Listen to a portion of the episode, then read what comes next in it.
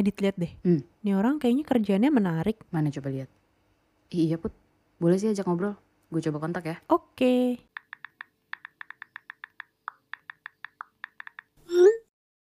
Hello, hello. Kembali lagi sama kita, Putri dan Diti, host kalian di podcast Lagi Ngapain.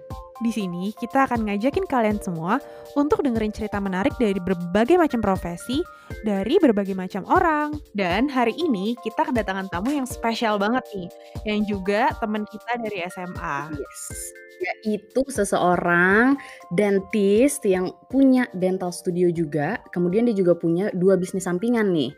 Yang satu itu Just Tip. Teman-teman bisa cari di Instagram itu at titip dong please. Terus ada satu lagi bisnis dia itu namanya Eco Babes at Eco Babes underscore di Instagram juga. Halo Iwan. Halo Diti, halo Putri. Hai Iwan. Hai hai. By the way Put, kita udah temenan kan dari SD. Oh iya bener. bener bener bener bener bener.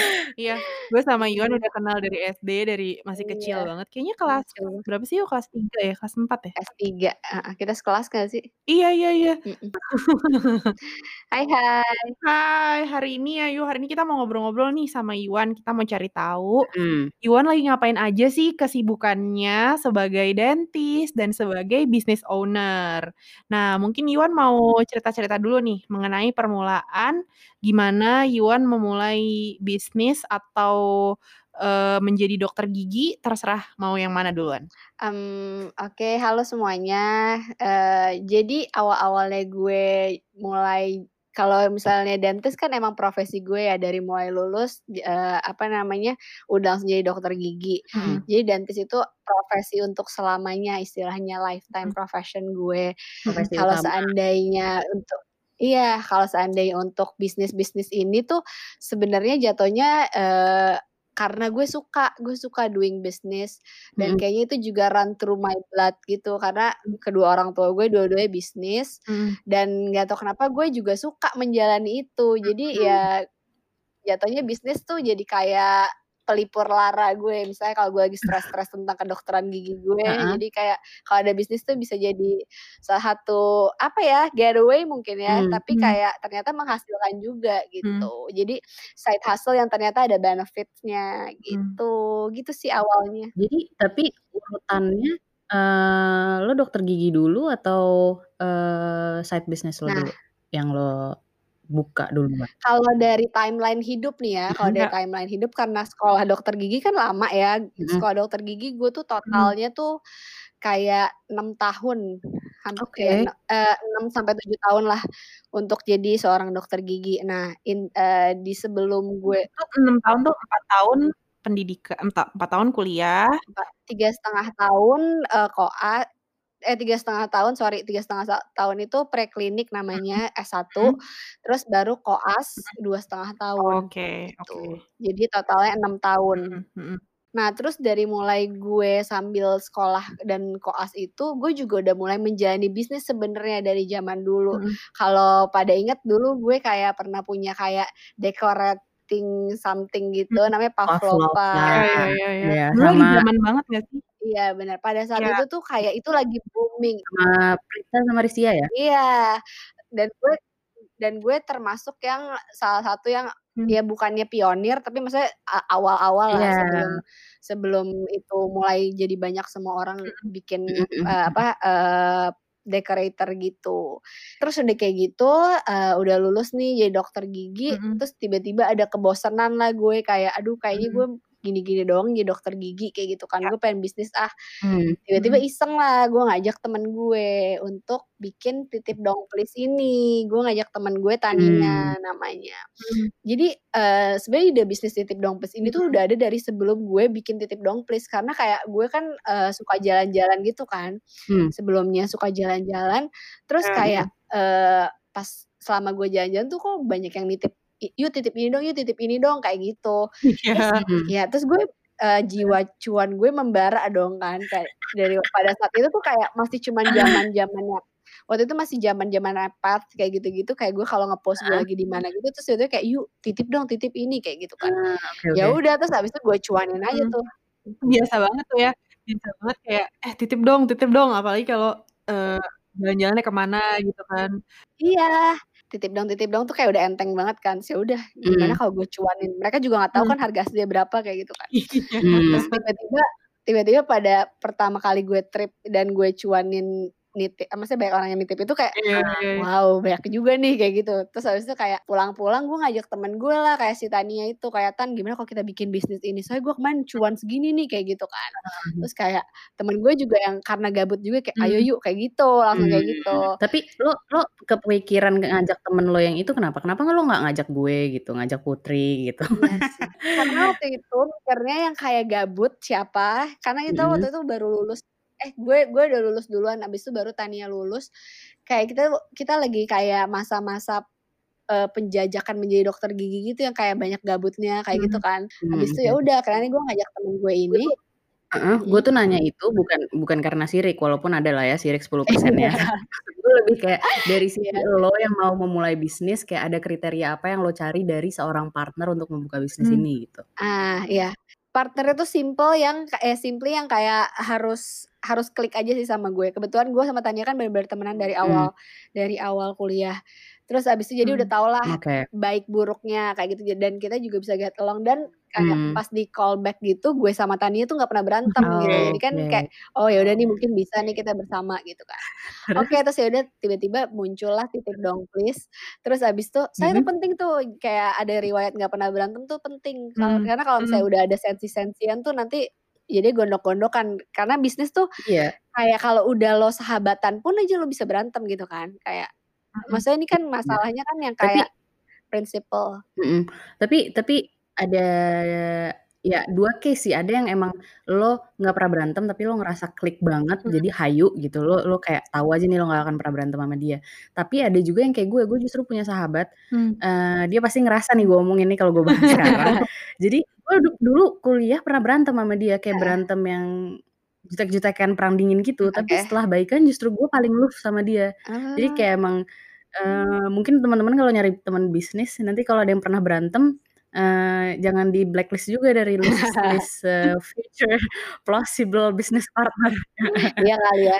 Ini kan ini Mhm. kan dari sisi gue Iya iya, lo ceritanya. Kalau berarti gue tipe soalnya yang nggak bisa, 1. gue anaknya baperan. Mmm, mhm Iya, mhm. gue anaknya baperan soalnya. Jadi kayak, aduh kayaknya nggak bisa kalau misalnya yang udah beran pernah berantem atau punya Mhm. riwayat pernah Iya berantem iya iya gitu iya, kan. paham paham. Ya Terus udah, abis itu ya udah kita pergi dan jadi deh titip dong please. Nah cuman beberapa akhir belakangan ini temen gue tuh sibuk, eee, dia masuk klinik yang tiap hari Ada praktek, kliniknya nggak mmm. ngebolehin untuk pergi gitu, Mhm. cuti. Jadi ya udah berarti akhirnya gue harus tetap eee, jalan kan. Oke. Jadi ya udah di-take over sama gue sekarang oke oke. Tapi nanti mungkin habis corona ini mungkin bisa pergi-pergi lagi. Nah tapi sekarang itu kita Iya. tuh sekarang titip dong please tuh lagi lagi beralih nih. Jadi, eee, bisa just tip makanan, eee, dari Kota-kota. kesayangan Anda, cie. Asik. Seperti Dari Bandung, dari Jogja ya? Kemarin gue lihat dari Bandung, dari Jogja. Bener, me menggunakan kesempatan yang ada kan. Walaupun di Iya. saat yang sulit ini harus tetap muter otak kan biar tetap Iya. cuan gitu. Bener bener. Mungkin ini ada efek nama lo nggak Bener sih? tuh. Yuan, sama dengan cuan gitu. Cuan. Iya. Yuan, cuan. Iya mungkin ya, bisa jadi. Sedangkan nama gue sendiri adalah mata uang Cina ya kan, jadi cuan gitu ya. Oh Oh iya iya bener bener. bener. Oh bener ya. Filosofi apa Eh, ya? mungkin Eee, bisa next coba lo kalau ada next bisnis lo namain yang agak-agak ke sana aja konsepnya, Yuan, cuan gitu. Iya, Yuan, cuan. Iya bener bener bener. Cuanita apa Iya cuanita? bener. Atau mungkin jangan-jangan Yuan di rumah ada itu juga kali, eee, kucing yang Oh iya. yang. Oh iya ya, yang emas gitu ya, Iya iya iya. jadi. Iya. Nggak ada sih. Jadi pengen pasang deh. Coba habis ini ya gue langsung beli deh di Tokopedia. Eh salah, belum disponsorin ya. Oke oke, itu kan tadi TDP ya atau Iya TDP udah jalan Mhm. alhamdulillah sampai sekarang.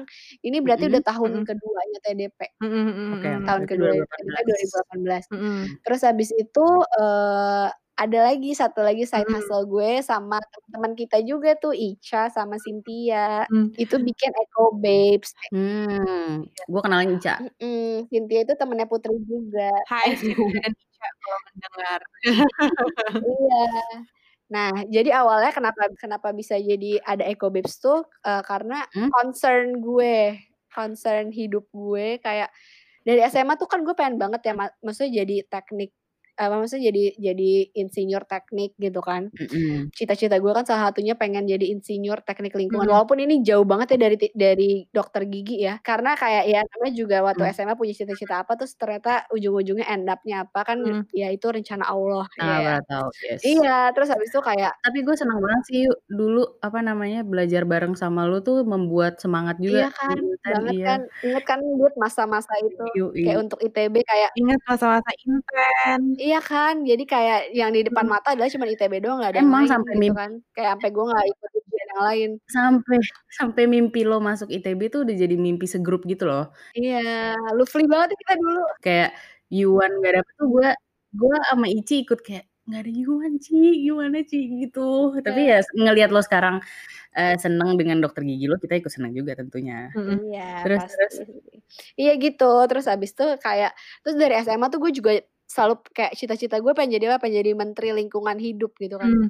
Mmm, Kayak mmm. itu sebenarnya cita-cita yang kayak, ya siapa sih yang nggak mau jadi menteri gitu kan. Terus ya udah, terus turns out ya udah itu kayak selalu ada di pikiran gue aja tentang lingkungan-lingkungan gitu. Terus habis itu Mmm. tahun lalu gue sama Ica tiba-tiba mikir kayak, Ica sih sebenarnya ngajak gue, "Yuk gue pengen bisnis deh," kayak Mhm. gitu kan. Ica awalnya ngajak gue, gue kayak, Mmm. "Ayo," kayak gitu kan. Mmm. Ya gue selama di mana ada Cuan. possibility dapet cuan ya gue sikat Iya. kan.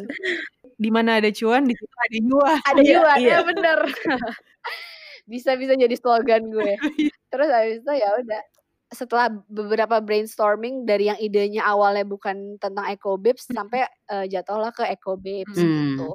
Ecobabes tuh apa sih? Jadi pokoknya ya, e at least kita bikin sesuatu yang, eee, bisa reducing, eee, sampah di muka bumi ini, lebih tepatnya di Jakarta dan Indonesia sih sebenarnya. Mmm.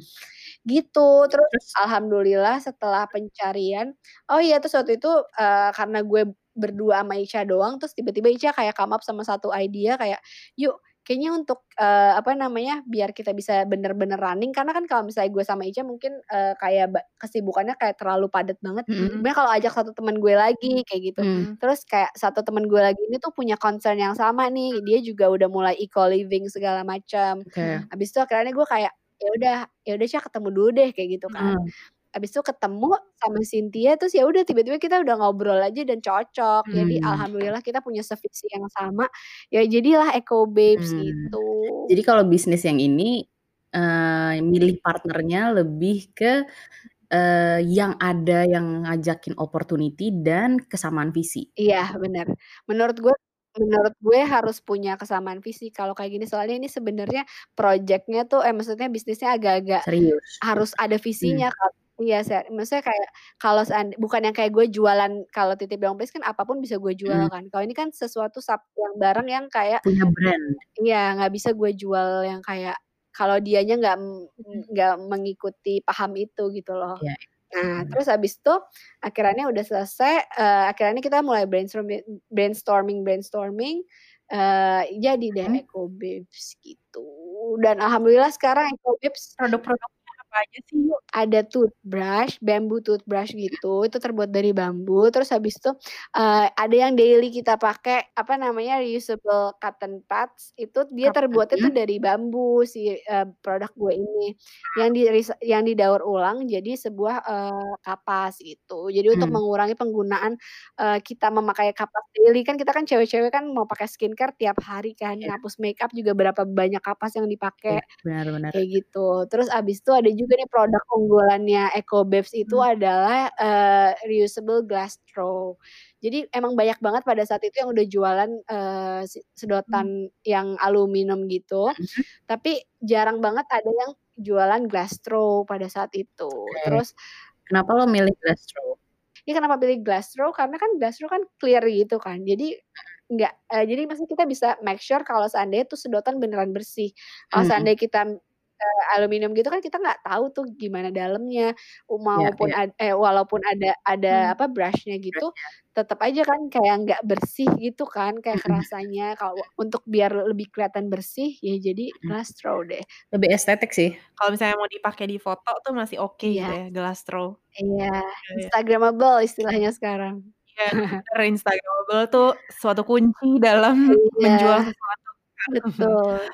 Dan sekarang Ecobabes tuh udah ada di offline store juga ya? Iya, seneng banget itu kayak sesuatu achievement buat Ecobabes sih masuk ke lakon department store gitu. Jadi kemarin tiba-tiba, eee, orang lakon nge-approach kita kayak, Mhm. "Ecobabes mau nggak masukin barang ke sini?" Terus kayak kita kan kayak, "Hah? Ini serius lakon tuh apa sih?" Kayak gitu kan. Itu dia heeh, dia nge-approach lu dari mana? Denger nama Ecobabes dia cerita nggak? Denger Ecobabes dari mana? Dia denger Ecobabes, jadi waktu itu ada salah satu temennya temen gue tuh ngeliput, eee, Ecobabes masuk ke website kayak majalah gitu, majalah online gitu. Oke, Mhm. mhm. Terus udah kayak gitu ada foto-fotonya, terus dia ngeliat, terus ternyata dia nge approach kita lewat Instagram. Oke. Terus habis itu jadinya kontak-kontakan, terus habis itu kayak kita awalnya kayak, "Lakon apa ya?" Kayak gitu kan. Ternyata pas dibuka terus? kayak, wah gede banget nih di Kelapa Gading gitu kan, kayak jatuhnya kayak Sogo gitu, tapi, eee, 1 lantai doang sih. Cuman Heeh. gede, quite big menurut gue. Dan Heeh. isi-isinya tuh isinya, eee, semuanya brand lokal dan ya udah jadi kayak kita proud aja ada jadi salah satu tenan di situ, gitu.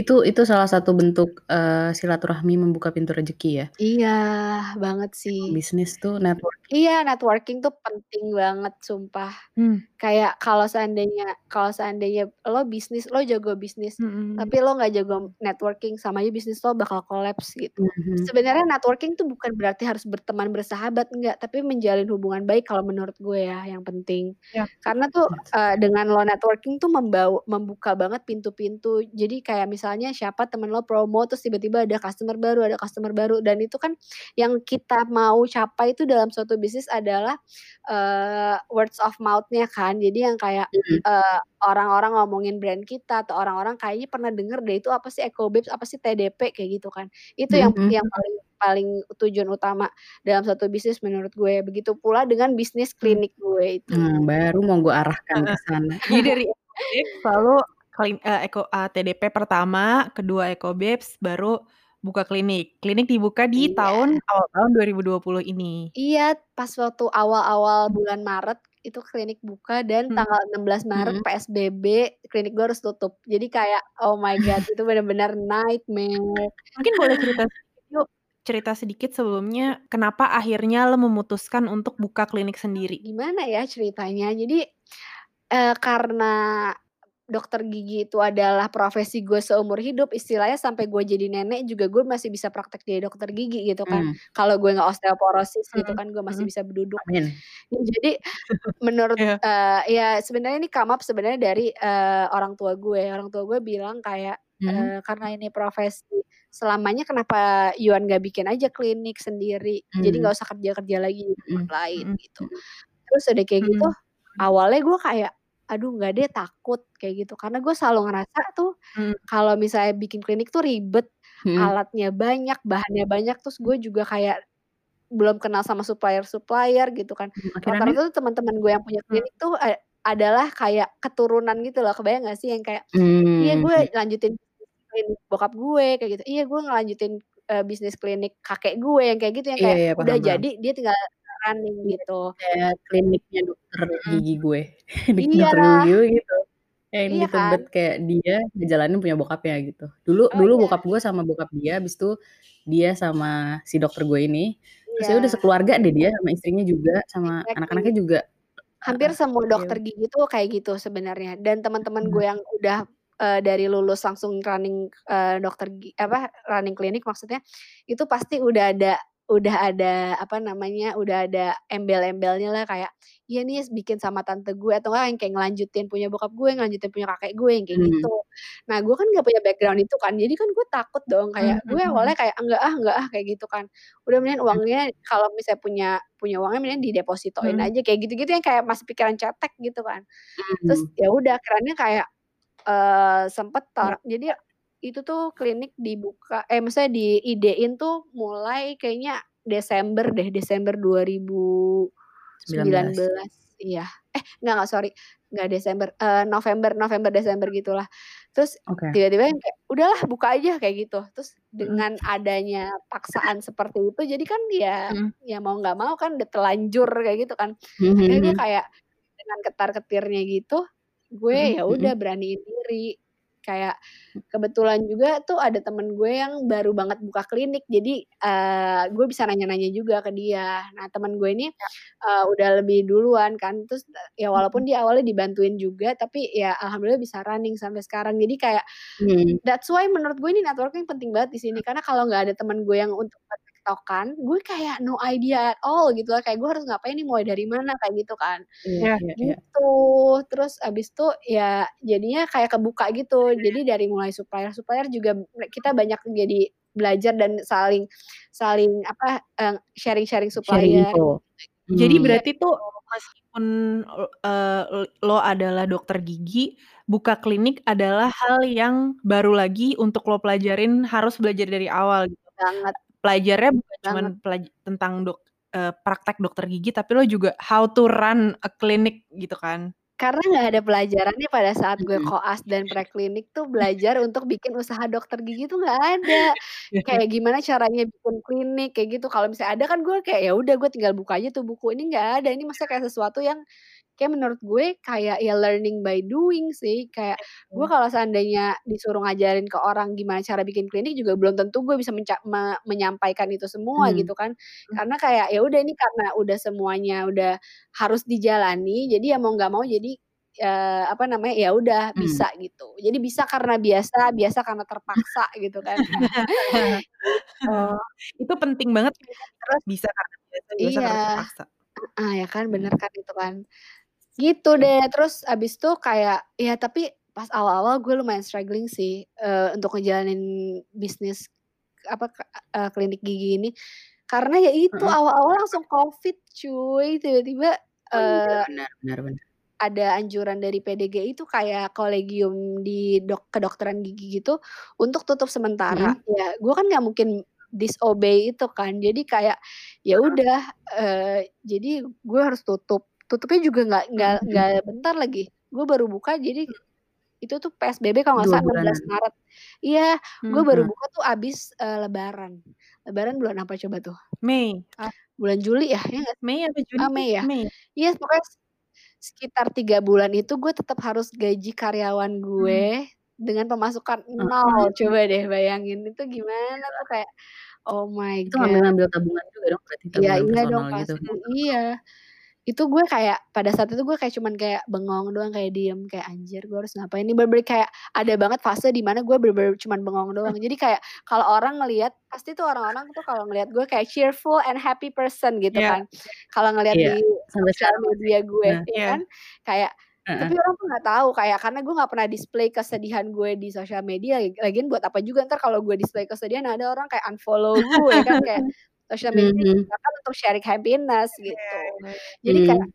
ini menurut gue yang kayak orang-orang tuh nggak tahu gitu loh, kayak di balik semua itu tuh gimana, kayak pada saat pandemi ini jadi ngomongin agak-agak pandemi ya. Jadi pada saat pandemi itu yang kayak ter-impact tuh juga ju bukan cuman klinik gue doang, TDP juga ter-impact, Echobabes juga jadi Mmm. ter-impact gitu. Jadi yang kayak ini tuh tough time banget untuk para businessman dan businesswomen menurut gue gitu. Eee, ngomong-ngomong tentang pandemi, gimana cara lo shifting bisnis? Mungkin kalau klinik kan baru buka gitu ya, Mhm. jadi belum terlalu, eee, running-nya belum terlalu lama untuk lo tiba-tiba shifting ke mode pandemi gitu. Mhm. Kalau gimana cara lo shifting dari mode sti sebelum pandemi Mhm. ke setelah pandemi, apa yang berubah? Tadi kan kalau TDP jadi titip eee, just tip makanan, tapi ada nggak sih selain itu yang berubah buat Echobabes dan juga kalau klinik tadi kan lo jadinya selain baru buka harus langsung nyiapin buat pandemi, itu gimana sih? Mmm, nah, untuk nyiapin pandemi ini juga kan ini kan satu dunia baru kan. Mhm. Akhirnya apa yang gue lakukan adalah gue ngikutin semua webinar yang ada di,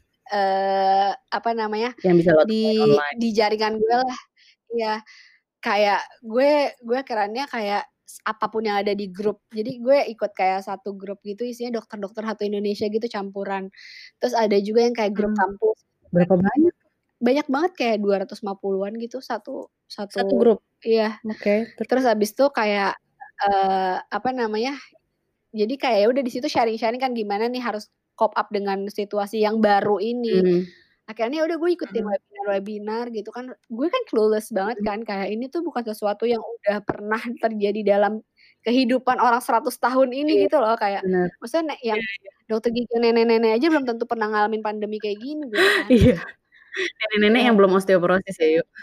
Iya, makanya terus gue ngerasa kayak ya udah nih gue nggak sendirian semuanya struggling kayak bener-bener nggak cuman gue doang jadi ya udah kayak gimana cara get up-nya ya udah gue kayak serap aja tuh semua ilmu terus gue kayak akhirnya mikir kayak oh iya ya harus kayak gini gue harus nyiapin ini ini dan kayak hal-hal yang harus gue siapin menuju pembukaan klinik lagi pas pandemi ini tuh banyak Hmm. banget kayak gue harus nyiapin Apa? APD level 3 gue Hmm. harus nyiapin banyak alat-alat baru yang harus gue sediain untuk keberlangsungan klinik gitu kan Hmm, bentar yuk. Iya. Menarik buat gue, buat informasi gue aja dan pengetahuan teman-teman juga mungkin APD ada level-levelnya. Ada. Level 1, level 2, level 3. Kalau level 1 tuh yang kayak dokter gigi dulu sebelumnya pakai cuman pakai face mask, Mhm. pakai kayak eh, apa namanya Snelly. Kalau Snelly itu jas dokter gitu. Oke. Terus sama eh, pakai udah sih itu doang. Itu kalau kalau yang kalau yang pertama. Hmm. Kalau yang kedua itu dia udah pakai udah pakai surgical gown, Mhm. udah pakai udah pakai fa- face shield juga, Mhm. tapi belum pakai masker N95. Oke. Kalau level 3 semuanya. Heeh, kalau yang APD level 3 udah pakainya hazmat. Yang sering kita lihat lah intinya. Mhm, udah pakai Hmm, hazmat, terus habis itu pakai respirator juga, pakai goggles atau face shield, Mhm. sama pakai boots gitu. Jadi semuanya udah yang kayak udah yang kayak astronot gitu sih jatuhnya. Hmm. Kebayang gak sih? Kebayang karena sering Jadi banget. astronot. Dan itu panas banget guys. Itu bener-bener kayak Dit lo pernah kan ngeliat fotonya gue yang keringetan banget abis abis praktek. Itu bener-bener itu terjadi guys. Itu nggak cuma di Instagram atau di Twitter kayak gitu. Berasa habis olahraga tiap habis ngambil nanganin satu pasien ya? banget dan itu kayak kan gue bisa sekali bisa tiga pasien gitu kan dalam sehari jadi kayak aduh lumayan banget Mhm. gitu terus shifting shiftingnya tuh juga banyak kayak gue harus eh, ngatur jadwal karena satu hari itu cuma boleh nanganin pasien tuh 50% dari yang seharusnya jadi yang tadi gue ada dua shift eh, dua shift per hari jadi cuma boleh satu shift per hari dan itu kan ngaruh ke income juga klinik Hmm. yang udah gue bikin financial planningnya kan jadinya shifting nah itu yang Mhm. harus gue adjust sebenarnya Iya iya benar. jadi sebenarnya kalau di era kayak gini, maksudnya kayak kita kena pandemi gini tuh kayak harus kreatif menurut gue Iya. jadi bisnis bisnis women atau bisnismen tuh. Mhm, mhm, mhm. Kalau tadi kan klinik. Kalau TDP sama Ecobabs gimana? Nah itu, kalau misalnya TDP ya itu eh, sekarang jadinya gimana caranya gue bisa tetap jualan tapi masih bisa reachable sama gue, yaitu jadinya eh, ju- ya jualan makanan, makanan dari mana yang terdekat waktu itu kan Bandung dan kebetulan gue punya saudara juga di Bandung, jadi kayak kita bisa kontak-kontakan. Habis itu ke mana lagi nih yang kayak Dan Hmm. kebetulan Bandung makanannya enak-enak banget. Hmm. enak-enak dan bikin kangen gak sih? Banget. Gimana Dit sebagai warga. Bandung beberapa tahun yang lalu? Sebagai warga Bandung dan temannya Yuan dan customer customer setia setia TDP TDP. Bandung Iya, Luf. selalu banget yang tadinya tapi banyak juga tuh makanan makanan yang dipromosin TDP yang tadi gua nggak tahu malah ternyata kayak wow dan gue jadi pesen bolu bakar tunggal terus. Banget, banget, banget. Itu kayak gue juga nggak tahu tadi sebelum itu ada bolu bakar tunggal itu terus tiba-tiba kayak banyak yang Hmm. minta terus gue kayak apaan sih? Terus kayak wow Mhm. rame banget. Terus habis itu kayak ternyata enak beneran sih kayak rasanya jadul-jadul gitu ya. Ja- mungkin jadul buat beberapa orang tapi buat gue justru itu rasa yang baru yang belum pernah ada. Asik. Kayak gue belum ah gitu. si butternya itu loh. Jadi guys kalau belum Iya, pernah nyobain Iya. cobain ya jangan lupa di visit at titip dong please harusnya kita disponsorin sama bolu bakar nanti gue tag juga aja eh, menye- me- menyebut-nyebut TDP eh menyebut-nyebut bolu bakar tunggal jadi kalau TDP beli tolong di diskon dikit Iya, nggak bisa diskon walaupun kita beli. Gue tuh kalau beli bolu bakar tunggal tuh kayak dua dus gitu. Kayak bener-bener Hmm. berdus-dus gitu tapi tetap nggak di diskon. Ya mungkin mereka punya caranya masing-masing. Gitu. Terus habis itu kalau EcoBab sebenarnya nggak terlalu berdampak di eh, produksi dan lain-lain. Tapi maksud gue kalau EcoBabs mungkin ber- terdampaknya di sales karena orang jadi mikir untuk ngeluarin sesuatu pengeluaran kan. Hmm. Tapi di awal-awal pandemi Mm-mm. turns out eh, gastro tuh laku, laku banget karena mungkin orang-orang kan udah harus siap-siap untuk WFO gitu kan. Mhm, mhm. Terus kayak sekarang kalau makan di restoran nggak mau Hmm. pakai straw dari restoran atau maksudnya maunya punya sendiri. Iya. Hmm. Terus jadi ya udah eh, alhamdulillah eh, laku deh si glass straw-nya itu. Kayak lebih ke sales sih menurut gue karena biasanya mungkin orang-orang yang kayak ada. Hmm. banyak yang beli tapi sekarang kayak mungkin daya orang beli juga jadi menurun ya nggak cuman di sektor bisnis, maksudnya eh, maksudnya nggak cuman di Eco Babes doang, tapi hampir di semua bisnis pasti orang-orang jadi mikir-mikir kalau mau spending uang kan sekarang. Atau seperti yang waktu itu pernah kita bahas juga yuk, kayak, eee, karena ini adalah suatu produk yang durable, jadi kayak yap. untuk untuk market lo yang udah tahu, untuk market lo yang udah punya, jadi dia nggak repeat purchase. Iya. Sementara, eee, kesempatannya untuk para pendengar kita sekarang, teman-teman yang lagi Mmm, dengerin, kalau belum punya, ini kesempatan teman-teman untuk beli, untuk, eee, kelengkapan teman masing-masing, untuk ke depannya tidak beli-beli lagi gitu, ya nggak sih? Iya Jadi ekonomis sebenarnya ya. in the long term eh, in the long run-nya. Iya. Tapi Eco Babes-nya jangan lupa ya. Apa? Harus Eco Babes ya, jangan yang lain. Iya, Iya. harus Eco Babes jangan yang lain, bener bener bener. Kapas lumayan juga kan tuh, lebih ekonomis Iya. dibanding beli-beli terus Iya bener. tiap, ya tiap sebulan lah, sebulan sekali beli Iya kapas. kan, nanti lama-lama boncos. Nah, terus nih yuk, di ini kan tadi kita udah bahas be eee, sejarah bisnis-bisnis Yuan, bisnis di masa pandemi, tapi sebenarnya a day in Yuan's life sebelum pandemi dan setelah pandemi mungkin ya, itu ngapain aja sih? Kalau boleh kita denger. Sehari-hari gue ya. Iya, soalnya sebelum sebelum Yuan jawab nih, eee, ngasih bocoran dikit, soalnya Oke. kita kan udah nge-launch, eee, Instagram lagi ngapain. Nah, itu udah mulai banyak gitu yang bisik-bisikin kayak, eee, ada juga yang udah denger introduction kita duluan walaupun kita belum officially launch kan, dan mereka udah ngasih bayangan Mmm. kayaknya seru kalau dengerin exactly a Mmm. day as someone else gitu. Jadi makanya kita tadi pengen juga tahu nih Mhm. a day as as, eee, Yuan tuh kayak Mhm. gimana?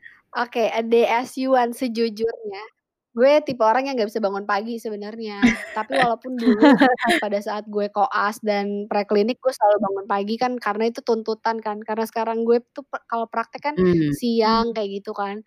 Jadi gue tuh dan nggak tahu kenapa gue tuh ngerasa diri gue tuh lebih produktif di malam hari. Jadi kayaknya orang Mmm. kalau seandainya ada yang punya pepatah, kalau mau sukses harus bangun jam 5 pagi atau jam 4 pagi gitu, kayak ya udah beda-beda nggak sih? Kayak Mmm. kalau lo bisa produktifnya di malam hari dan gue nggak akan nge-judge itu dan itu memang bener kayak takut rezeki dipatok ayam segala macam. Iya bener. Nah, jadi kalau Iya. seandainya ini Mmm. regularly, eee, a day, eee, maksudnya in Mmm. Yuan's life ya, itu kayak Mhm. gue Mhm. biasa bangun tuh jam 8. Mmm. Gue baru bangun jam 8, terus habis itu, eee, ya maka apa, sarapan segala macem, habis itu awal-awal yang gue buka adalah buka email, kayak ada apa aja nih yang ada di email gue, Mmm. kayak, eee, terus gue harus ngapain aja dan jadi gue punya satu aplikasi maksudnya kayak satu kalender sendiri tuh isinya untuk klinik, klinik Oke. doang. Satu Mmm. kalender itu isinya yang kayak, eee, umum semuanya. Heeh. Jadi kayak ya udah gue cek hari ini gue ada pasien apa enggak, atau enggak gue ada to do list Mhm. apa. Karena tuh Mmm. sebelum tidur gue biasa selalu bikin di Google Keep gitu, kayak gue harus ngapain Apaan tuh. Google Keep? Google Keep itu kayak kayak checklist gitu sih sebenarnya nggak penting sih, kayak notes sebenarnya tapi kayak Oh, oke checklist. oke. Gue selalu pakai itu nggak tahu kenapa kayak Alright. tampilannya enak aja. Ah, oke, I'll check it after after this. Terus terus? Ya udah, terus habis itu udah gue bangun gue baru bangun jam 8 pokoknya. Terus kalau misalnya awal-awal pandemi itu kan sampai sekarang sih gue, eee, jemuran dulu sambil leyeh-leyeh gitu kan. Terus kayaknya my day bener-bener start-nya Mmm. tuh ya jam 9, jam jam 9-an gitu. Jadi kayak baru buka email segala macem, Mhm. udah terus habis itu, eee, mandi dan habis itu sarap apa, habis itu makan Mhm. siang, terus habis itu ke klinik deh, ke klinik, eee, jam dua jam se setengah 12. Tapi ke klinik lu nggak tiap hari kan? Atau tiap Ke hari? klinik nggak tiap hari, tapi kalau seandainya lagi ada yang harus dikerjain, gue tetap harus ke klinik gitu. Oke. Karena kan gimana pun juga klinik kan gue gue sendiri kan yang running, maksudnya gue yang managing, gue yang accounting, gue yang gue yang apa namanya, ya semuanya lah gue gitu. Maksudnya kayak palu gada gitu Iya. kan. Jadi ya mau nggak mau gue kerjain semuanya. Mhm. Terus habis itu praktek saya kalau hari gue praktek ya, gue praktek cuma 3 kali seminggu Mmm. sekarang. Jadi ya kalau hari gue praktek dari jam 12 sampai jam 6 doang, terus habis itu jam 6 tiba-tiba udah gelap, eee, pulang, mandi, makan malam, udah deh. Paling ngobrol-ngobrol, buka-buka sosmed Mmm. malam-malam Mhm. gitu, terus habis itu nonton nonton film atau enggak nah terus gue tuh ngerasa kayak kalau malam-malam Mhm. tuh kayak gue banyak aja Mmm. nih kerjain, kayak misalnya kayak laptopan misalnya ngerjain apa gitu. Jadi kayak gue nggak mau nge-judge orang yang bangun pagi dan yang bangun siang, karena gue tim bangun siang Mmm. sebenarnya. Jadi kayak menurut gue nggak apa-apa banget asal produktif Mmm. dalam hari itu, gitu. Iya setuju gue. Mmm. Lagian lagian tapi ya kayak jam 8.00 tuh masih pagi loh, buat banyak orang. Iya banget. Jam jam 8.00 tuh jam gue bangun sehari-hari. Oh gitu? Iya, Iya. kayak ev even waktu gue dulu kerja juga jam Mhm. 8.00 kadang-kadang gue masih suka baru bangun jam Mhm. 8.00. Oh gitu? Iya jadi Karena kalau kayak gue kayak heeh. Karena karena kantor gue kantor gue kan masuknya agak-agak santai gitu ya. Heeh. Jadi kayak as long as gue nggak ada meeting pagi, nggak ada call pagi, nggak ada apa-apa di pagi hari tuh gue di ada toleransi lah sampai sekitar jam 9.30, jam 10 Mmm. kurang tuh masih oke gitu. Bahkan ada temen gue, kalau misalnya denger nih temen gue, Mhm. temen gue itu adalah manusia malam. Mhm. Jadi Mmm. dia itu dulu di kantornya sebelumnya, dia datang ke kantor jam 4 sore. Anjir. Lalu Oke. terus dia nak-nino dulu nak-nino Heeh. dulu, terus baru mulai kerja, ya after dinner lah, tapi dia kuat kerja sampai jam 4 pagi gitu. Nah Mmm. di kantor Oh, gue yang wow. di kantor gue yang sekarang, eee, Mhm. bos gue bilang kayak, eee, "Kan lo hidup bareng manusia, jadi mungkin lo bisa menyesuaikan timeline Mmm. hidupnya manusia," gitu. Jadi terus habis itu Which ya karena sekarang dia udah sekarang dia udah mulai membaik, eee, ya datang kalau telat, dia telatnya tuh after lunch. Kalau dia Mmm. lagi nggak telat tuh ya sebelum lunch tuh jam 11, 11.30 gitu udah datang. Tapi semenjak pandemi karena bangun langsung kerja, sekarang dia jam 9.30 udah online lah. Jadi Oh. pandemi Oh membu gitu? membuahkan hal yang baik buat kawan gue tersebut. Iya. Nah karena dulu tuh gue tipe yang kayak selalu jam 6 udah bangun gitu loh. Selalu jam Mmm. berapa Iya sorry? jam 5 jam 5 tuh kayak jam 5 kan pasti subuh, terus Mmm. habis itu kayak jam 5.30 gitu gue udah selalu bangun, pas Gila. gue koas. Karena gue jam 8 udah harus di grogol, kebayang nggak sih kayak 5.30 aja tuh gue udah bisa Ah. telat gitu. Jadi kayak nah itu menurut gue itu itu bener-bener shifting banget, eee, apa namanya, semenjak gue sekarang ini sih. Soalnya awat waktu dulu juga sebelum sebelum pandemi ini, gue kan masih praktek di tempat lain Mmm. dan itu juga prakteknya tuh mulai jam 9, jam 9 pagi. Jadi kan mau nggak mau gue harus bangun sebelum jam 8 kan. Mhm mhm Iya. mhm. Nah jadi jam 8 gue udah ngerasanya siang Iya gitu. iya. Tapi gue Dan kayak, eee, lo pada pakai itu nggak sih, bedtime di iPhone? Mmm, kadang-kadang Enggak. doang. Gue pakai sleep cycle. Gue pakai selalu kan, gue tiap hari. Jadi kayak ya udah kayak gue kayak selalu kayak selalu ituin, eee, jam 8 gitu, "Nih Mmm. guys, gue sebenarnya ngasih lihat ini sih bedtime-nya kan di layar." Iya iya iya. Gitu. Jadi kayak ya mau nggak mau kalau seandainya gue kayak Tapi tapi gue setuj eh go on, sorry sorry Iya iya, motong. gimana Dit? Iya jadi tapi gue setuju gitu sama, eee, statement lo bahwa nggak emang ibaratnya omongan yang udah terkenal adalah itu tadi, bangun pagi itu rezeki lo gitu kan, yang to some extent is true gitu. Tapi gue pernah baca juga bahwa kadang tuh Mmm. emang ada orang yang yang nyalanya malam and that's fine gitu. Kayak nggak apa-apa kalau emang lo baru bangun siang selama lo nggak ninggalin kewajiban-kewajiban lo yang lain ya, seperti I don't know, nggak cuma kewajiban agama, bisa jadi kewajiban keluarga juga. Kalau habis itu lo emang biologis lo belum bangun, tapi lo tetep, eee, menjalankan, eee, aktivitas lo untuk mencapai goals lo sih nggak masalah menurut gue. Setuju gue sama poin lo itu. Iya sih, menurut gue gimana manage-nya aja. Nah Mmm. tapi kayak kalau de di rumah gue nih, karena yang Mhm. lainnya ada early morning person, jadi gue tuh jadi yang kayak siang gitu loh, ngerti nggak? Jadi gue kayak selalu dibilang kayak, Iya. "Aduh, iya Yuan mah bangunnya siang," kayak gitu. Padahal gue bangun jam 8 juga. Jadi kayak Sumpah lo, gue kira siang tuh jam 11. Iya, gue kira siang tuh kayak Iya. baru bangun jam Jam 1 10, gitu. 10.30 gitu. Enggak lah, gila kalau jam 11 gue telat ke klinik. Oke oke. Iya iya. Nah terus terus kan tapi lo punya, mmm, si dental and then lo punya 3 bisnis yang lain kan? Nah. Eh 2 bisnis yang lain. Nah itu rata-rata kalau Mmm. misalnya lo perhatiin, gue tuh selalu online kalau TDP itu selalu malam. Mmm. Karena ya itu, gue kayak ngerasa gue punya energi untuk ngebalesin semua chat-chat customer tuh malam. Dan kayak, eee, kalau Eco Babes Sambil rebahan gitu iya, ya? dan kalau Eco Babes kebetulan banget Ica sama Cynthia kan punya kesibukan di pagi hari dan sampai sore kan. Kita selalu, eee, Mhm. grup meeting Mmm. segala macam tuh di malam hari gitu. Jadi Mhm. emang bener-bener Mmm. malam hari tuh waktu berkualitas gue. Gue sama Putri sekarang. Iya makanya, jadi gue ngerasa tuh kayak malam hari tuh, ya gue bisa melakukan hal-hal produktif. Jadi kayak orang tua kan selalu bilang kayak, "Ih bangun pagi lah, di rezeki dipatok ayam." Kalau gue bangun pagi, gue jam 9 udah tidur, kayak gue udah nggak Mmm. bisa ngapa-ngapain di saat temen-temen gue lah juga masih bangun gitu kan.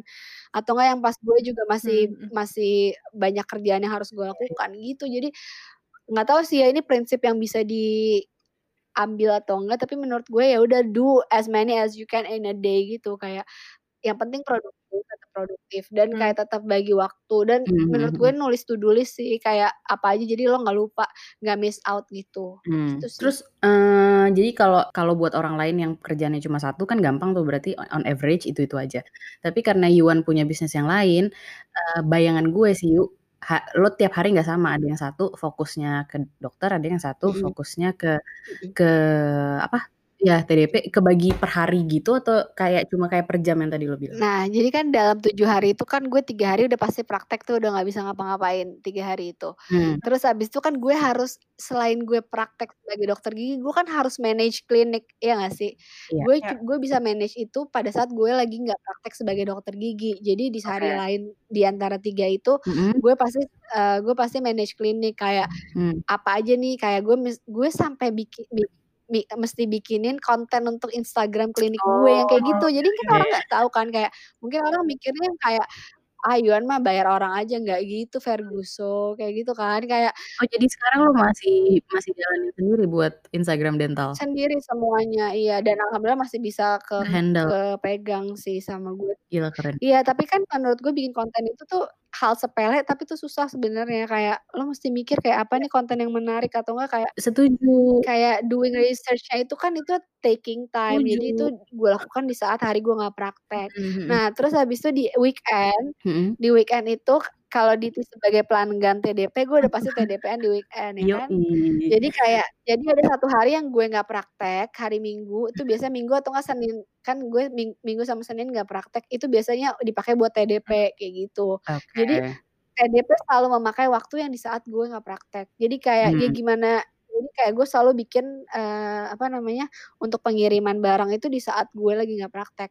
Nah, kebetul eee, terus kemudian gimana kalau misalnya untuk Eco Babes, gue kan di sini kalau Eco Babes itu kan, eee, bertugasnya sebagai operasional ya. Mmm. Jadi maksudnya kalau ada orang yang pesan, gue yang packing segala macam, itu kan juga takes time untuk untuk nge nge-packing segala macam. Nah, itu gue lakukan juga di malam hari, untuk besoknya dikirim atau diambil sama kurir, kayak gitu. Jadi itu yang orang nggak tahu sebenarnya, yang kayak orang kayak, "Ah, ya udah gampang paling ada orang." Enggak, sebenarnya orangnya tuh kita-kita doang sebenarnya gitu. Mmm, Kayak. TDP tuh orangnya gue doang, kayak Eco Babes tuh orangnya kita bertiga doang, kayak klinik juga orangnya gue doang gitu. Jadi gue sih sebenarnya kayak Mmm. sebenarnya ini juga untuk ngirit ya, kayak jadi biar gue nggak usah Mmm, cost mhm terlalu mhm. banyak. Jadi kayak ya udah selama masih bisa gue kerjain, ya gue kerjain. Iya bener, mungkin prospek di yang akan datang bisa membesarkan tim, tapi untuk sekarang selama masih bisa ke-handle Iya, bener. aja. Mmm. Terus Itu pasti akan jadi Mmm. tujuan tujuan di masa yang akan datang. Tadi ngelanjutin dari yang lo bahwa, eee, lo ngerjain semuanya sendiri, orang tuh nggak tahu. Apa aja sih sebenarnya struggle-struggle yang lo hadapi dalam jadi dokter gigi, running klinik, running TDP, eee, running Eco Babes, atau kayak, eee, orang-orang seperti apa sih yang lo hadapi dalam lo running itu semua? Karena bisnis lo kan ya, bisa dibilang lo langsung berhubungan sama customer kan? Oke, apa ya, kayaknya yang lebih impactful dan berdampak tuh kayaknya lebih kayak ke TDP ya, karena, eee, customer gue alhamdulillah lumayan bervariasi kalau di TDP. Jadi ada banget yang kayak, eee, "Ih, kok mahal sih?" Yang kayak gitu, yang kayak, ya dia nggak tahu aja gue harus bayar Mmm. transportnya dari bi Jakarta ke Bandung atau dari Bandung ke Jakarta, kayak ongkos belinya, parkir setiap restoran yang gue datengin. Ya banyaklah Mhm. perintilan-perintilan yang nggak mesti gue mention satu-satu gitu kan. Misalnya barang sampai di rumah gue pun, gue harus packing-in, gue harus labeling gitu kan, kayak itu kalau sampai salah, eee, makanan dikirim kan berabe banget dong. Kayak PR banget, kayak gue harus ngambil dari customer yang satu dituker gitu kan, aduh jangan sampai itu terjadi gitu kan. Mmm. Makanya mereka tuh nggak tahu itu gitu. Menurut gue tuh kayak yang gue ngerasa struggling banget tuh akhir-akhir ini Mhm tuh lebih kayak ke TDP Mhm. sih, karena kayak Mmm. gue packing-in semuanya sendiri, kayak Mmm. gue Iya. labeling sendiri, Mmm. gue apa namanya, belanjain makanannya Mmm. juga sendiri, ambil makanannya sendiri, gitu. Jadi kayak Mmm, gue antara kebayang dan keba nggak kebayang. Soalnya maksud gue dari sisi kebayangnya adalah kebayang, Heeh. eee, repotnya Rempongnya, iya. satu doang. Ya, terus lo pernah nggak sih kayak misalnya dalam satu waktu ada 10 Gojek udah ada di depan rumah lo, jadi kayak kayak, Itu "Aduh yang ini nggak kebayang, gimana?" Kayak itu gitu. yang nggak kebayang. Iya iya iya. Gimana tuh Iya. kalau ada 10 Gojek lo lo barisin terus Lo lo kayak, antriin eee, dulu, kayak, "Bapak heeh. yang mana Bapak yang mana?" Gitu atau gimana tuh kalau ada 10 Gojek? Itu cuy, itu painful. Jadi kayak, aduh ini banyak juga nih customer badung, jadi yang kayak gue selalu gue selalu bilang kalau misalnya mau ngambil, namanya jangan diganti-ganti ya, kayak Oh, gitu, sesuai nama order, mmm. kayak gitu. Karena gue selalu orderin selalu sesuai nama. Terus tiba-tiba misalnya namanya Anissa tapi di Gojeknya Ica. Ica, Iya iya. siapa Ica? Iya. Kayak bisa aja Ica, Mhm. misalnya gitu Iya kan, iya. bisa aja kayak gitu Mmm. kan. Pakai nama samaran atau enggak yang kayak ada banget yang kayak nama samarannya tuh beda banget, misalnya Mhm. misalnya Siska jadi Santi, Mmm, gitu, kan bisa aja kan. mmm. Terus kayak, "Siapa Santi?" Akhirnya gue kayak harus ngehubungin, "Ini siapa ya kira-kira? Ke mana Bang Iya, tujuannya?" Kayak gitu. istilahnya. Itu kan kayak proses gue ngobrol sama abangnya juga kan kayak gue di di saat di dalam gue masih tetep harus packing-in gitu Iya kan, jadi yang iya. kayak, Di aduh itu yang kayak rempongnya itu yang nggak bisa Iya, dikali orang yang kayak gitu aja, udah berapa menit tambahan. Iya, gue aja makanya harus harus kayak 1 hari itu ya udah khusus EDP doang, nggak boleh ada yang lain, karena kalau enggak gue bisa keder sendiri. Mmm. Iya Misalnya gitu. Mmm, mhm mhm. Terus Terus yang kayak Ecobabes, Mmm. yang kayak, "Ah gampang lah Ecobabes orang udah ada jualannya." Ya emang udah ada jualannya, tapi kan harus di-packing. Packing-nya packing Ecobabes juga yang kayak harus ramah lingkungan dan ribet, maksudnya kayak bukan ribet, kayak ada greetings-nya segala macem, dan itu kan kayak, Mmm. Eee, cerita kayak itu kan maksudnya nah, tapi maksud gue, gue nggak gue di sini nggak komplain, tapi it Ya. gue cuman ngasih tahu aja ribetnya gitu, ribetnya. Gue bener-bener grateful sama apa yang gue kerjain sekarang, tapi kayak ya ribetnya. Terus kalau misalnya kayak klinik, ya enak lah lo udah punya klinik, ya lo nggak tahu aja gue mesti mikirin kayak Mmm. gimana caranya nih gue hari ini narik 1 pasien atau enggak gue nyuruh nyuruh admin gue nge-recall pasien gue, Mmm, kayak gitu-gitu, yang mhm. kayak kan harus setiap hari ada targetnya gitu kan. Iya Itu iya. sih makanya, terus komunikasi sama para dokter, komunikasi sama, pegawai-pegawai gue gitu kan, jadi kan itu yang kayak orang-orang underestimate, kayak ya udahlah lo kan misalnya kayak banyak banget kayak, "Ya kan lo privilege." Ya nggak gitu, ya caranya kan ya beda gitu kan. Iya iya iya. Maksudnya kayak Cara untuk sampai gue misalnya alhamdulillah gue privilege, tapi kayak banyak banget nih hal yang harus gue pertanggungjawabkan di Ya. dunia dan di akhirat, misalnya kayak gitu. Iya Istilahnya kan itu kan mereka kan nggak tahu, dan Iya iya. struggling-struggle-nya kan gue nggak pernah mhm. nggak pernah show di sosial media atau yang orang-orang lihat gitu kan. Iya, kayak lo seneng Mhm mhm. melakukannya kayak lo emang seneng melakukannya, ini adalah hal yang lo mau lakukan, tapi bukan berarti Iya. ini adalah sesuatu yang lo lakukan dengan mudah, Iya bener, gitu kan. itu. Semua tuh ada perjuangannya gitu. Bener, bener banget. Gue tadi habis ngobrol-ngobrol gitu juga sama abang gue, dia tuh habis ketemu sama salah satu, apa ya, influencer ternama gitu deh di masa yang ada sekarang. Dia, si influencer itu share point yang bagus menurut gue ke abang gue, dia bilang gini, "Ketika lo tuh, eee, lo mungkin bisa nih, eee, gue sebagai misalnya kerja di korporat, gue ngelihat Putri, ih Putri enak banget jadi legal, eee, misalnya let's say gajinya gede bla bla bla. Iwan, eee, bisa enak banget jadi punya bisnis, lebih fleksibel, dia sendiri yang ngatur bla bla bla." Eee, but at the same time bisa jadi juga Iwan yang Iwan ada juga orang lain yang ngelihat hal yang kayak lebih enak di gue, kayak misalnya, "Dite enak banget kerja di perusahaan ini, bisa jalan ke mana-mana bla bla bla." Tapi kata kata kata si orang ini yang menurut gue bagus adalah, kayak ketika lo itu justru fokus sama kelebihan atau kenyamanan yang orang lain milikin, instead of what you already have on the table, lo tuh sebenarnya kayak melihat sesuatu yang kalau lo lakuin, kalau lo lepasin yang lo punya sekarang, lo bakal mulai lagi dari nol gitu. Jadi Exactly, kayak bener. fokus aja, grateful aja sama yang lo Iya. punya sekarang, yang mana sebenarnya tuh kalau lo lihat lagi, lo tuh nggak mulai dari nol nih, dari apa yang Iya. lo punya sekarang, lo tuh lagi di Mmm. tengah meniti ke puncak, dia bilang gitu. Gue Iya. jadi gue jadi inget, poin ini pas lo tadi ngomongin tentang Bener kayak orang-orang suka lebih ngelihat enaknya aja dibanding yang orang Iya, lain kerja. bener, kayak ya udah intinya intinya bener-bener harus forever grateful aja sih, maksudnya jangan jadi maksudnya kayak, eee, orang ngelihat kayak, "Ih Iwan mah ya udah emang gampang kali, kayak paling cuman tidur-tiduran doang dapet duit." Ya nggak gitu, kayak gue bener-bener sebelum gue bisa kayak maksudnya gue juga belum seperti itu gitu loh, sekarang gue juga masih pusing gitu kan Mhm. dengan segala Mmm. expenses yang harus gue keluarkan setiap bulannya, segala macem. Mmm, Dan mhm maksud gue kayak orang tuh nggak bisa ngelihat struggle di balik itu sih menurut gue. It jadi orang tuh jadi bisa Mmm. banget jadi kayak mandang gue sebelah mata dan ya tapi gue juga gak peduli sih sama Mmm. mereka kayak, ya udahlah kayak kalau orang yang mandang gue sebelah mata berarti nggak kenal gue gitu. Hmm Mhm hmm hmm mhm hmm. mhm Nah, mhm. itu kan kita ngomonginnya struggle nih dari sisi yang less mhm. fun, yang Mhm. less enjoyable. Tapi Mhm. menurut gue lo tetap mempertahankan yang ada sekarang lo punya ini karena ada sisi fun-nya kan. Nah, Iya. terutama buat temen-temen yang lagi dengerin, enak kayaknya nih jadi dokter dan, mmm, apa, punya bisnis atau dia punya udah punya s main job terus lagi considering punya side side side business gitu. Side Lo, hustle. eee, side hustle ya, a go a good day, eee, lo bisa bilang bahwa, "Oh ini hari yang baik untuk seorang Mmm. dentist," atau, "Ini hari yang baik untuk seorang TDP owner tuh, hari yang Mhm. oke, yang indah buat lo tuh yang kayak apa?" Hari indah menurut gue, apa ya, hari indah menurut gue kayaknya hari yang ditutup dengan gue bisa tidur cepet dengan nggak mikirin ina inu ina inu. Kayak sesimpel Mmm. misalnya kayak kalau seandainya gue lagi pengiriman TDP semuanya terkirim dengan lancar kayak gitu. Kalau Mmm. seandainya gue Mmm. lagi jadi dokter gigi dan jadi clinic owner, pasien gue semua happy dan kayak balik lagi. Mmm. Kalau Mmm. kayak ke Echobabes gue eee, maksudnya tim gue juga lagi baik-baik saja dan kayak alhamdulillah dapet sales, kayak gitu sih paling kayaknya happy day. Mmm. Tapi sebenarnya happy day menurut mmm. gue tuh juga nggak diukur sama dari, pendapatan atau apa, kayak Pendapatan, happy day gue tuh mmm. kayak sekarang jadinya kayak karena ada pandemi ini tuh happy day gue simply kayak ya udah gue bisa sehat hari ini, gue bisa tidur dan facilitated dengan baik. Jadi kayak ya udah itu Mmm. sih happy day gue menurut gue. Jadi kayak simple things yang bisa bikin lo grateful, ya itu bisa jadi happy day lo, kayak tergantung lo ngelihatnya dari sisi apa gitu. Asik.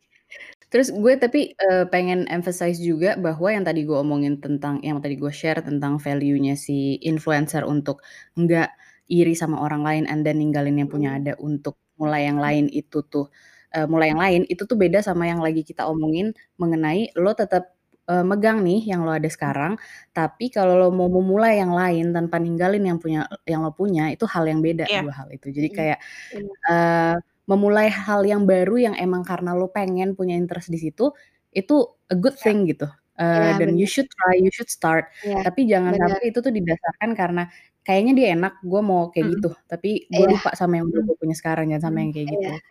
Mem Iya, bener memulai bener. hal baru tuh baik Bener. karena itu tandanya lo berinovasi Inovasi, terus, lo ada bener. ada keinginan untuk ingin tahu lebih lanjut, lo pengen belajar terus untuk sesuatu hal yang baru. Lo jadi lebih kreatif juga. Iya, tapi Mhm. jangan Iya. jangan lo dasari mhm mhm. keinginan untuk, eee, memulai hal baru hanya karena lo melihat hidup orang lebih enak dibanding hidup lo, gitu. Heeh. Eh, terus yuk, Yes yes. kan lo punya, eee, 3 nih ya, gue tuh ngelihat Putri dengan one man job-nya dan sekarang kita lagi iseng bikin podcast, belajar bikin podcast aja, Mhm. gue kasihan gangguin Putri, Mhm. kayak, "Put Put, lihat dong Put, cek dong," gitu ya. Kayak. Eee, gila work life balance dia mungkin terganggu gitu. Kalau lo punya 3, menurut lo hidup lo nih masih balance nggak antara kerjaan dan time lo untuk diri lo having your own life tuh gimana? Ya, eee, karena sekarang nggak bisa bersosialisasi, jadi kayak Iya ya, bener iya juga ya. kan, kayaknya balance-balance nah, tapi gini, kalau gue kan gue kan Mmm. anaknya social person banget ya, gue gue tuh butuh interaksi sama Mmm. orang sebenarnya tiap hari, nggak Mhm. mungkin yang kayak gue gue di, eee, kamar menyendiri gitu kayak nggak mungkin karena gue ya lo tau kan gue extrovert banget kan. Jadi kayak mhm. nge-charge-nya gue adalah ngobrol sama orang, bukan yang Mmm. kayak nge-charge-nya gue adalah diem di rumah eh, diem di kamar tiduran gitu. Mmm. Jadi kalau sebelum pandemi ya, Iya. kalau sebelum pandemi Heeh. tuh gue sama temen-temen deket gue tuh kayak selalu punya waktu hari hari Senin. Jadi kayak hari Senin tuh kita kayak main day gitu loh, kayak pokoknya kita pergi setiap hari Senin kayak gitu. Jadi kayak Mmm. di hari Senin gue selalu pergi sama temen-temen kampus gue, terus habis itu kayak, eee, kalau misalnya urusan pacaran di weekend biasanya ya mhm. maksudnya kan Sabtu gue udah nggak bisa, jadi ya udah gue pacarannya di weekend gitu kan. Mmm, mhm. Ya gitu sih sebenarnya, eee, so far selama ini sih alhamdulillah Aman-aman aja. masih aman-aman aja, Masih. Jadi balance kayak ya. simply Iya. kayak chat aja menurut gue itu tuh kayak me mengembalikan Energi. energi lagi sih, Kak. Buat Iya seorang sih? Iwan, Kayak ya. karena. Iya, karena gue gue orangnya tuh yang kayak pengennya ngobrol gitu, kayak Mhm mhm gue nggak mau diem, iya. kayak Mhm mhm gue kan kayak kalau ada orang diem kayak, "Terus terus cerita dong," kayak gitu, atau enggak kayak, "Cerita dong," Iya kayak iya. gue pengen tahu nih apa pun yang terjadi di iya dunia ini gue pengen ngobrol, kayak gitu. Iya, makanya kita ngundang Yuan yang pertama, ya. Sedangkan gue bener-bener kebalikannya dari Yuan gitu. Gue recharge diri Iya. gue dengan dengan being alone itu kayak the best time for me, kayak gue makanya di pandemi ini sebenarnya gue sama sekali nggak ada masalah, 6 bulan di Iya. rumah tuh kayak, eee, I'm I'm happy. Tapi iya, gue juga sih, jujur tapi kayak tapi gue agak adaptasi, tapi alhamdulillahnya kan di rumah gue kan Iya. rame kan, masih ada keponakan gue, masih ada kakak gue, jadi kayak Mmm. gue nggak ngerasa sepi gitu. Mmm. Tapi kayak, eee, maksud gue kayak kalau seandainya nggak pandemi gini juga, gue tuh bukan yang kayak gue akan bersosialisasi 24 jam per 7 gitu, enggak. Mmm, Ya. jadi mungkin kalau boleh di di-sum up kayak meskipun lo sibuk, tapi lo tetap mera lo tapi lo tetap bisa manage time lo as long as, se dan dan Mhm. mungkin situ titik titik lebihnya lo punya, eee, your own Mmm. business, lo jadi bisa allocate time-nya sendiri, lebih Iya, fleksibel benar gitu. benar. Mhm. Justru kalau lo ketika Mhm. ngerasa lo butuh live portion, eee, nya ditambahin nih, portion of time-nya ditaruh Mhm. di by sisi live, sisi Mmm. sosialisasi, Mhm. sisi sendiri, lo bisa gitu. Jadi Bisa, benar. meskipun Ya. sibuk, ya work life balance masih it's not a problem gitu kan. Iya, Oke. banget. Terus gue tuh ini, mmm, tadi sebenarnya sebelum lagi kita mulai recording juga, gue lagi coba ini yuk, bikin konten buat si Mhm. Instagram, Mhm. yang Mhm. mana butuh mikir dan riset-riset dikit gitu kan. Mhm. Terus kayak ketemulah si artikel kayak 5 hal yang perlu dilakukan sebelum memulai side hustle Mmm. gitu. Mhm. Itu ada, eee, money, kayak, eee, pertimbangan cost, pertimbangan punya waktu apa enggak, yang kedua. Terus yang ketiga itu Komitmen. komitmen, eee, yang keempat itu apakah lo, eee, set ekspektasi lo, Mhm. sama yang kelima itu, eee, prospek Prospek. ke depannya dari si side hustle-nya. Kayak Mmm. lo mau jadi segede apa atau lo mau fokusin segimana. Nah, kembali ke Yuan, kayak kepikiran membesarkan, tadi kita bahas juga dikit kayak kalau there's Ya. a chance lo mau mungkin membesarkan tim lo, lo kepikiran nggak sih TDP and Eco Babes akan lo, you know, grow even bigger? Bang banget sih, kayak kalau untuk sampai this point menurut gue, gue jauh banget dari kata sukses ya menurut gue. Kalau gue pribadi bisa menilai diri gue, gue jauh banget dari kata sukses. Maksud gue kayak walaupun gue udah punya, eee, apa namanya, klinik, walaupun gue udah punya 2 bisnis side hustle gue, kayak banyak banget mimpi gue Mhm. tuh yang masih belum tercapai menurut gue. Kayak ya, eee, maksudnya in the long run gue pengennya gue punya klinik lebih dari 1 lah at least. Terus habis Mhm. itu gue pengen Mmm. kayak TDP juga lebih sustain, jadi gue bisa kayak, eee, lebih lebih ser lebih apa ya, lebih sering jualannya. Jadi nggak yang kayak mood-mood Mhm. gue aja, kayak kalau kalau Mmm, TDP tuh kayak TDP baru nyala kalau gue lagi lagi bisa aja sebenarnya, kayak gitu. Ya. Nah, jadi jadi mau punya yang lebih kayak regulated repetition gitu. gitu. Nah, tapi kan, Mhm. dan kayak Eco Babes juga udah pasti ya, kayak mau lebih mau lebih ada di mana-mana dan lebih di eee, dikenal sama orang-orang gitu. Jadi kayak banyak banget mimpi-mimpi Mmm. yang belum tercapai sih, tapi ya gue menuju ke situ gitu. Menu maksud gue mimpi-mimpi itu bisa banget, eee, di ditaruh dulu, diangan-angan, tapi yang penting selama tujuan hidup lo tuh menuju ke situ gitu. Jadi jangan ngerasa lo tuh cepet puas, Mmm. kayak kayak, "Udah ah, gue udah punya klinik, udah gue udah puas, udah gue ini aja." Nggak bisa, kayak menurut gue harus tetap punya mimpi untuk bikin itu lebih gede lebih gede lagi gitu. Kalau enggak, kalau lo nggak punya mimpi, lo jadinya loyo ngerjainnya, kayak kayak, "Ah, udahlah, ya udah gue udah punya klinik, makan aja yang ada," gitu, kayak kurang greget nggak gitu. berkembang. Iya, kayak ini tuh jauh banget, kayak kalau misalnya gue bisa menilai diri gue sukses apa enggak, enggak. Ini sekarang tuh belum, kayak masih banyak orang yang di sukses di atas gue yang jadi inspirasi gue, kayak gitu. Jadi kayak ini tuh ju justru ladang belajarnya gue, belajar gagalnya gue. Mungkin maksudnya untuk jadi bekal kok jadi serius ya ngomongnya? Jadi di bekal di masa yang Nggak akan apa-apa. datang gitu. Terus jadi kayak kalau misalnya nih ada temen-temen kita yang lagi dengar atau even, eee, adik-adiknya temen kita yang lagi denger lagi mau cari peluang, eee, side hustle, eee, Mhm. di luar main job-nya. Atau peluang usaha in general aja. Mhm, peluang Mhm. usaha, lo bakal ngasih tips, eee, apa? Kalau boleh 3, top top 3 tips from Yuan. Top 3 untuk memulai side hustle. Menurut gue yang pertama ya udah Mmm. pasti mulai aja dulu. Mulai aja dulu tuh kan bisa banyak tuh, mulai research, mulai Mmm. mulai tahu apa yang lo suka, apa yang nggak lo suka, kayak gitu-gitu. Se pokoknya pokoknya mulai aja dulu.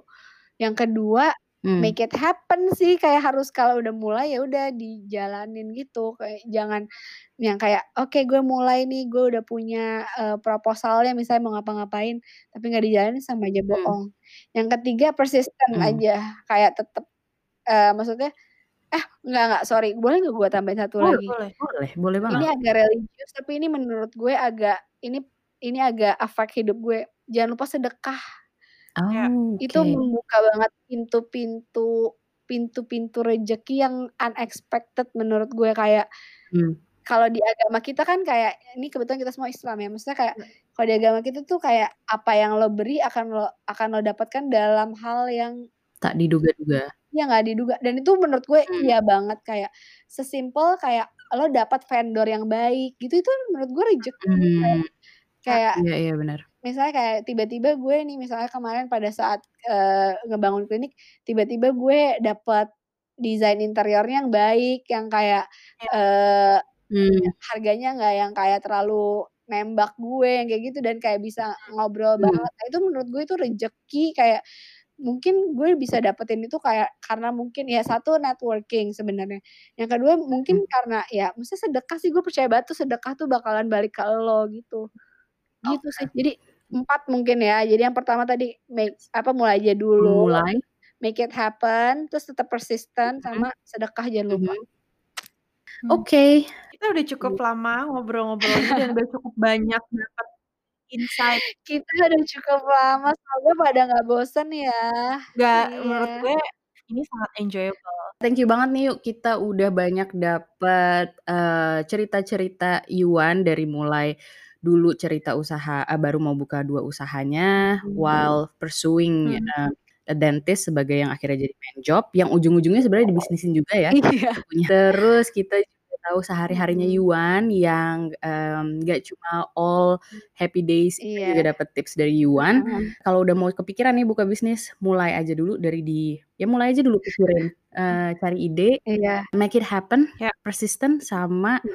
jangan lupa sedekah. Iya. Kalau ada yang mau ditanya-tanyain ke kita, atau ada masukan ke podcast kita, atau mau reach out to Yuan Atau mau mau simply mau ngasih tahu kita banget. aja gitu, kayak kita mau profesi ini dibahas Yes, gitu. itu juga boleh. Eee, reach out ke kita, jadi kita juga bisa cari mana nih kira-kira yang mau kita bahas selanjutnya. Yes, kita bisa ditemukan di Instagram @lagi-ngapain. Thank you Terima Yuan, kasih thank you so much. Yuan. Thank you so much Putri, thank you so much Diti. See you, you. bye-bye. Till next time.